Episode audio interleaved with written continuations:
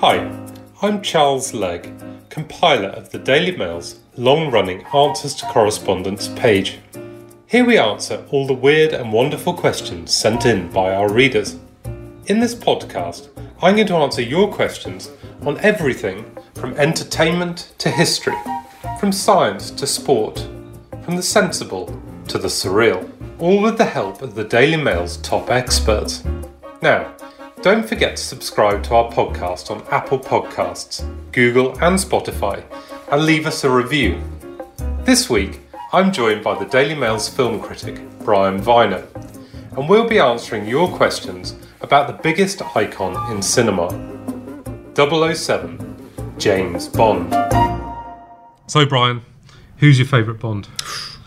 Oh, such a difficult question, really, because you know I love Sean Connery, but I, you know, I, I also love Roger Moore. I think probably like a lot of people, I thought Timothy Dalton's little tenure as Bond was slightly disappointing. It kind of seemed to leach the humour out of Bond.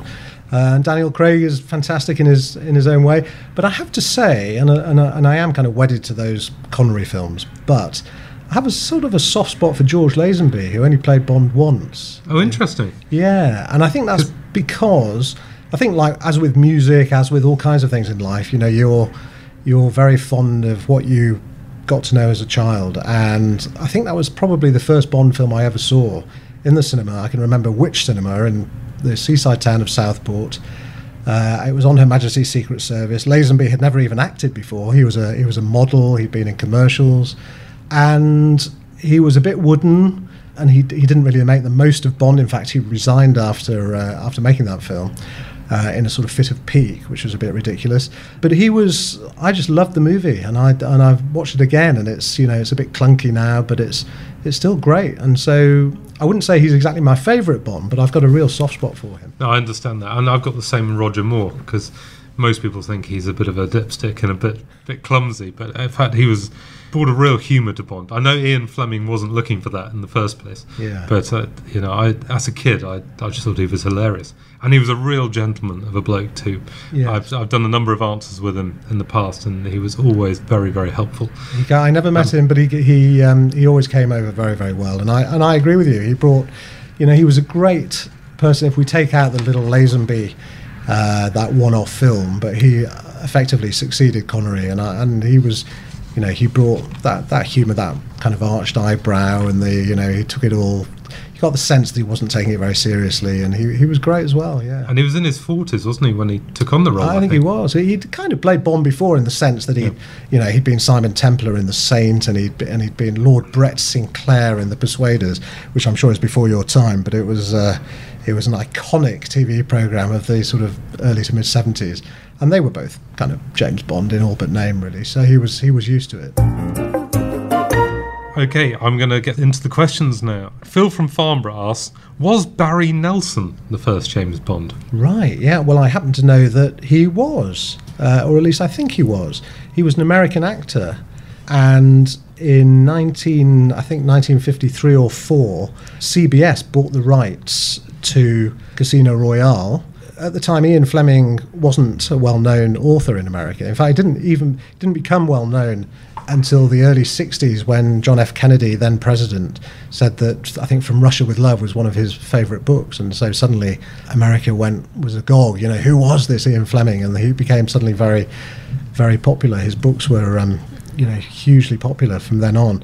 Um, but in 1954, when CBS made a television version of Casino Royale, just a one off feature, yes, he was played as an American by an actor called Barry Nelson. Yeah, he was an American CIA agent, called Jimmy Bond. I mean, that's you know that's en- enough to make you splurge out your vodka martini. It isn't is, Can you imagine Jimmy? Jimmy Bond, your hair stands on. And Felix Leiter was a British agent called Clarence Leiter. Oh well, they got it completely wrong. Completely long, Yeah, but yeah. quite nice though. I, I quite like that twist of Clarence. Yeah. A little fact for you: James Bond was also played in the fifties by blockbusters Bob Holness. I knew that. I If knew aware that. Yeah, yeah. That's a wonderful kind of pub trivia, isn't it? Pub quiz trivia. Sadly, unlike the Barry Nelson version, the Bob Holness uh, radio recording of Moonraker no longer exists. It was a South African recording. wasn't South it? African Yeah, yeah, recording. That's right. Yeah. Was he South African? I suppose he probably was. Yeah. I- Yeah. I, just I never knew that, but uh, I was a big blockbuster fan back in the day. So was I at Yeah, school. yeah. We'd, we'd all tune in, yeah, exactly. Yeah, yeah. but not not your archetypal Bond. So he was almost. So Bob Holness was almost the because that was fifty six, I think, that radio recording. Uh, so Barry Nelson just beat him to it. Otherwise, it would be an even better trivia question that Bob Holness was the first James Bond. I would. yeah. Yes, the second, the first radio Bond. Yeah. Clive from Chigwell asked, "Has James Bond always preferred his drinks shaken, not stirred?" Now, do you, do you know uh, precisely what a vodka martini is comprised of, Brian? I'm slightly ashamed to say that I, I, I, I couldn't. I'm not sure I could talk you through all the ingredients. So you haven't Yeah. drunk it? Well, there aren't many actually. Right. It's one Gin? part sweet vermouth, Yeah. And then well, it depends. You're either if it's a vodka martini, Yeah. It's a bit of a debate, this actually, whether it should be five parts gin or five parts vodka. Right. Either way, it's absolutely lethal. Not five parts of both. No. Maybe we should go off and have one afterwards. well, we, we could we could try that certainly. I have tried them, and uh, it's, it's, the, it's like the old Billy Connolly sketch. It gets you from the legs up Yeah. when you get off the off the stool. Anyway, Yes. Bond has always preferred his vodka martinis shaken, not stirred. Yeah. Though in the film version of You Only Live Twice, he does drink a stirred cocktail. After his introduction to the British Secret Service agent Dicko Henderson, played by Charles Gray, he mixes him a vodka martini and hands it to Bond, saying, That's stirred, not shaken. That was right, wasn't it? Bond wryly replies, Perfect, cheers. After taking a sip, 007 compliments Henderson's choice of alcohol Russian vodka, well done. It's interesting to note that purists of the vodka martini suggest actually stirred is the better drink. Right. So we are going to have to have one after this. To, That to certainly to it. test it, yeah. Yeah. But it's very interesting that you, you talk about that film because Dicko Henderson was, as you say, played by Charles Gray. But Charles Gray then played Blofeld in Diamonds Are Forever, didn't he? So very solid British actor, character actor. But he popped up again as, as Blofeld in the, um, I think, probably the next Bond film, actually. So why they decided to do that, I don't know. I think we, we might touch on Charles Gray again because we've got a question about Dennis Wheatley, whose whose classic movie was, of course, The Devil Rides Out. Yes. Which I think was presided over by uh, the devil worshipper Charles Gray. As you say, a very solid Yeah. actor. If we can just stick with drinks for a, for a minute though, because but in the in the books, as far as I'm aware, Bond was really a champagne drinker. I think Bollinger and, and Dom Perignon, Taittinger, you know, all those great marks of champagne. And he drank. He also drank wine. He drank. We were really only used to seeing him drinking his, his famous shaken not stirred martinis. He and there there are a couple, at least a couple of films where his knowledge of wine is sort of written into the script. There was a, a moment in From Russia with Love where a British agent, or somebody posing as a British agent, orders red wine with his fish. And Bond immediately knew that nobody who was a, a, a genuine bona fide British agent could do something as terribly unfashionable and uh, plain socially wrong as order red wine with fish. And so he recognised that he was obviously not a British agent and had to be a, a, a Smersh assassin. There's another moment in Diamonds Are Forever when I think a, a sommelier comes along and um, and doesn't seem to know that that Bordeaux is also claret. Uh, and so again, he's obviously a Smersh assassin. Uh, so Bond's winesmanship came to the fore. Well, his winesmanship might be good, but we're not too sure about his uh, vodka drinking because purists believe that shaken martinis are inferior to the stirred martini. Because if you shake up a martini, they say it bruises the gin or vodka mix, making the drink taste too sharp. And a shaken martini complete dissolves the vermouth, giving a less oily feel to the drink. Scientists from the Royal Society of Chemistry recently argued that there may be some merit in Bond's method because the broken ice crystals give a greater surface area in contact with the alcohol, giving a heightened sensation in the mouth. So there we go. I'll have to take your word for that. take my word Yeah. for that. We've got a question from Ella from Basingstoke. She asked, Did Erno Goldfinger have anything to do with Ian Fleming's Bond villain? Now, Erno Goldfinger was a man of many paradoxes. He was an architect, very famous architect, the son of a wealthy lawyer and the grandson of the vice president of a bank, yet he was a lifelong Marxist. Despite his politics, in later life he craved a knighthood. He was notorious for bullying his staff and clients, yet was remembered for his great generosity by others. A rampant egomaniac yet he asked to be cremated and had no gravestone. In an attempt to solve the housing shortage following World War II, Goldfinger rose to prominence as a proponent of the high rise solution. Among his most notable buildings of the period were the 27 floor high Balfron Tower and the adjacent seven story Carradale House. These served as models for his classic 31 floor Trellick Tower in North Kensington, completed in 1972, which to many is a modernist classic, to others, a brutalist monstrosity. These buildings, like much of Goldfinger's work, made extensive use of reinforced concrete and were sternly uncompromising in their design. So, what do you think? Do you think Goldfinger was named after Erno Goldfinger? Oh, I, I think without the slightest doubt. Uh, Ian Fleming was very, uh, very keen on naming his characters after people that he either knew or disliked for one reason or another. Um, and he did it again and again and again. I mean, uh, you know, Miss Moneypenny was actually apparently named after a place, a M- Moneypenny Farm in Kent. I think there's not the slightest doubt that Goldfinger in the uh, in the book and then the movie was named after Erno Goldfinger, as you say, a Hungarian-born modernist architect. And there's two schools of thought. One is that because Goldfinger designed a house in Hampstead, which is a, a classic modernist, as you say, reinforced concrete house, which was hugely controversial at the time, is now is revered as a, as a great example of the species. But, it's a National Trust property um, now. I believe it is. I, so. I believe it is. But apparently, Ian Fleming was one of those who was extremely opposed to it and tried to block the planning permission for it. And of course, it went through, and uh, everybody's very pleased that it did go through because it's now, uh, as I say, it's now revered. But um, this was apparently his little way of, of taking revenge on Erno Goldfinger by having his his villain and one of the great Bond villains, possibly my favourite Bond villain, Auric Goldfinger. Yeah, what a great character. And then there's another school of thought which says that he he knew a guy called John Blackwell who he was very friendly with this guy John Blackwell whose cousin I think was married to Goldfinger and he just heard the name and and so that's I think John Blackwell was a golf pro wasn't he and, and doesn't the golf pro um, connection in, in Goldfinger come from there there's a there's a golf pro in Goldfinger because Fleming again was a very um, keen golfer no I think the golf I think the golf pro is Albert Blacking isn't it in Goldfinger and his and the pro down at Royal St George's Albert he White, played was Albert, Albert Whiting. Whiting, you're and right. in well the movie, done. he made it Albert Blacking. So that's another example of, of Fleming just having a bit of fun, using people that he knew, who, all of whom would, of course, recognise themselves in the in the in the books and subsequently the movies. So, um, but Goldfinger, the I'm talking about the the real Goldfinger, the architect, was none too happy about having his name purloined and used uh, as as a villain, and in fact sued. I think uh, sued Fleming or sued sued the, the, the publisher.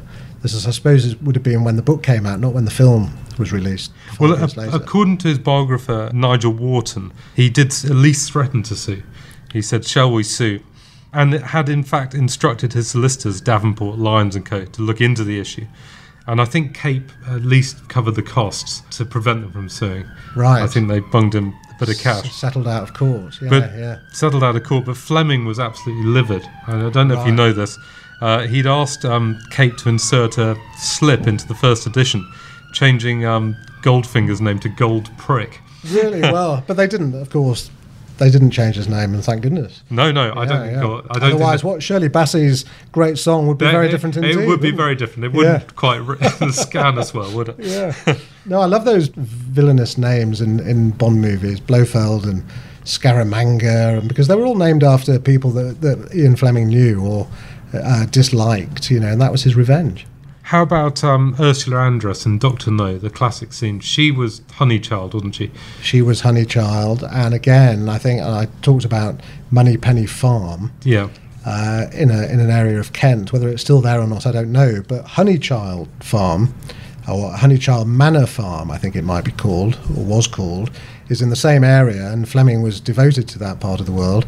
Uh, and so, yes, immortalised the uh, the name of the farm in the in the very shapely character of Ursula Andress, who, again, one of the most iconic scenes in all Bond movies when she emerges from the sea, Honey Rider. Um, but she was her full name was Honey Child Rider. Honey Rider. Child Rider. And actually, I can tell you one other thing about her, which is that the you know, we all remember her singing that wonderful song underneath the mango tree. You know that But that song was actually recorded by Diana Coupland, who was a well known sitcom actress. She was in a, a sitcom called Bless This House with Sid James, again, before your time, but sadly not before mine, uh, in the sort of 70s. And so it was Diana Coupland who sang that song in the movie, and Ursula Andress only pretended to sing it. The reason being that Diana Coupland was married to the composer, uh, Monty Norman. So there's a bit of trivia. Ah, a bit of trivia for me. Yeah. Another bit of trivia. According to his biography, apparently, unsurprisingly, the uh, Gold Goldfinger family were plagued by hoax phone calls for years and years Were they? afterwards. Yeah. So there was a downside. Perhaps he deserved his compensation. Yes, I'm sure he did. I'm sure he did. I, I- I think other. In fact, I know somebody whose maiden name was Susie Scaramanga, and it emerged that her uncle George was the model for Scaramanga, the villain in uh, Man with the Golden Gun, played by Christopher Lee. And so I asked her once to tell me about this guy Scaramanga, whose name has been immortalised as one of the most dastardly of of all of all Bond villains. He was an absolutely charming guy, apparently. In fact, he was a, he ended up as a country vicar in Hampshire, and here he is, you know, with his name. He didn't have the discerning characteristic that uh, That we had. don't know. No, you can't okay. ask it of a vicar. I don't do think you could ask, uh, no, have you got a third nipple? No. no, definitely not. So Ian from Chedworth asks, "What is considered the most dangerous stunt to have been performed in a James Bond film?" Now, I have a particular soft spot for Live and Let Die, the voodoo extravaganza with Roger Moore. I don't know what your feelings are on this. I love that film, and I can remember seeing it for the first time. I saw it in Deal in Kent. I was on a sort of summer camp, uh, and it must have been around about the time the, the film was first released, seventy three. And there's a fantastic scene in that film, and I and I love the love the movie. It was my first glimpse of Roger Moore playing Bond. There's a great scene where he he's kind of stranded, isn't he, in a lake, and his only way out is to step across the backs of a whole string of crocodiles. And the story goes that um, the crew were, were looking for places to film in Jamaica and came across a crocodile farm run by a guy called Ross Kananga. That's correct. Am I right? You're very right. And this guy, Ross Kananga, they, so the crew stopped and said, actually, we'd quite like to have a look at, around your, your crocodile farm. Could we, you know, Just interject. He's Yes. quite a character, Ross Kananga, and uh, had a signpost outside his crocodile farm saying, "Trespassers will be eaten." so Yeah. they were brave to enter the his domain. Extremely brave, and of course, uh, you know, Bond nearly was eaten, but um, he he uh, he escaped by stepping across the backs of the crocodiles. Uh, but of course, it wasn't really Roger Moore. It was, in fact, the aforementioned Ross Kananga, the guy who who owned the farm and who who very bravely did it himself. Although I'm gather it, it took quite a few takes. Uh, apparently, it took five takes to be completed, uh, and on the last one, a crocodile grabbed his heel, tearing his trousers. Director Guy Hamilton went on to name his villain Dr. Kananga, That's right. aka Mr. Big. That's right. Yeah. Yeah. Another great Bond villain. Yeah. Fantastic. Yeah. Uh, there have been a few um, high-profile accidents as well. Sadly, all the stunts are, of course, dangerous. And while filming the high-speed chase in the bobsleigh run for For Your Eyes Only in 1981, the four-man bobsled hit a tree, and one of its occupants, a young stuntman by the name of Paolo Rigon, was killed. And then, of course, your absolute other classic, which is another Roger Moore film, is The Man with the Golden Gun, and you had the uh, corkscrewing car. Do you recall that one? Yeah, yeah, one of the great Bond stunts where the car did a sort of 360 degree turn in midair.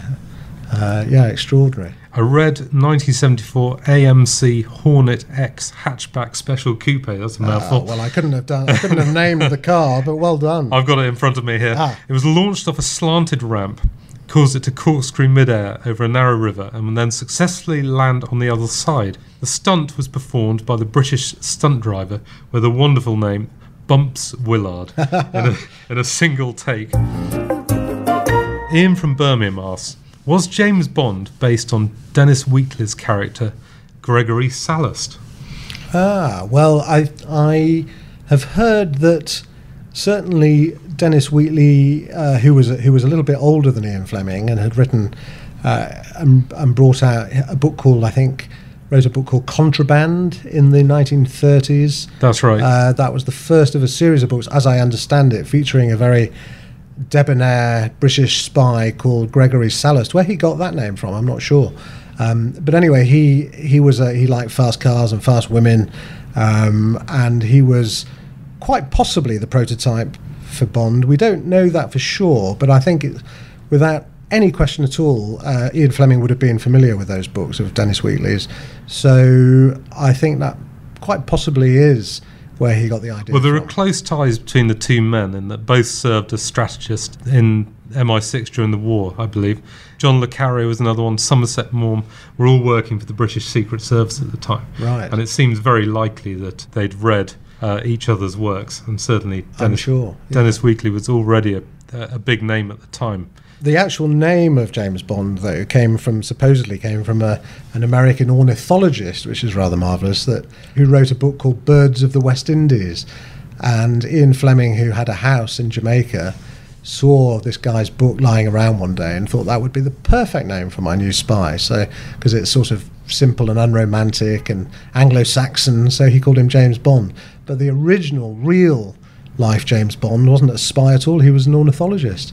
Uh, and there's a little nod to him in, in the Pierce Brosnan film Die Another Day, because I think Bond himself picks up this book, Birds of the West Indies. So, and that's Oh, where the, that's where the actual name James Bond comes from. So it's interesting looking at the plot of Contraband. It could easily fit into a Bond story. We have the debonair adventurer. He reports to the Secret Service. He's given a mission to stop a villainous plot with international implications. He races through glamorous casinos and hotels, home and abroad, using his wits and firearms against assorted henchmen until he is drugged and captured by a wealthy, deformed villain who tortures him. so it's it's all there, You've isn't it? described just about every single James Eh, Bond film. Exactly. I mean, maybe that's not an original plot, and No. it, it doesn't need to be. I think the strength of Ian Fleming. If just if just think if, if Dennis Wheatley had come up with the name James Bond and Ian Fleming had come up with the name Gregory Sallust, it's a good then we point. might be talking about Gregory Wheatley's. Sallust doesn't really fly, No, does it? it doesn't. Not in my book. But we do, we we do have uh, Dennis Wheatley to thank for The Devil Rides Out, which is a, That's true. a wonderful movie. Yeah. Sadly, I think that's all we've got time for now. So it just leaves me to say thank you ever so much, Brian, for coming in and sharing your extensive Bond knowledge with us. My great pleasure. Thank you for having me. That's all we've got time for this week, but I'll be back with you and another expert guest in two weeks' time. Don't forget, you'll be able to listen back to this and all our other Mail Plus podcasts at mailplus.co.uk or via Spotify and Apple Podcasts. Thank you for listening.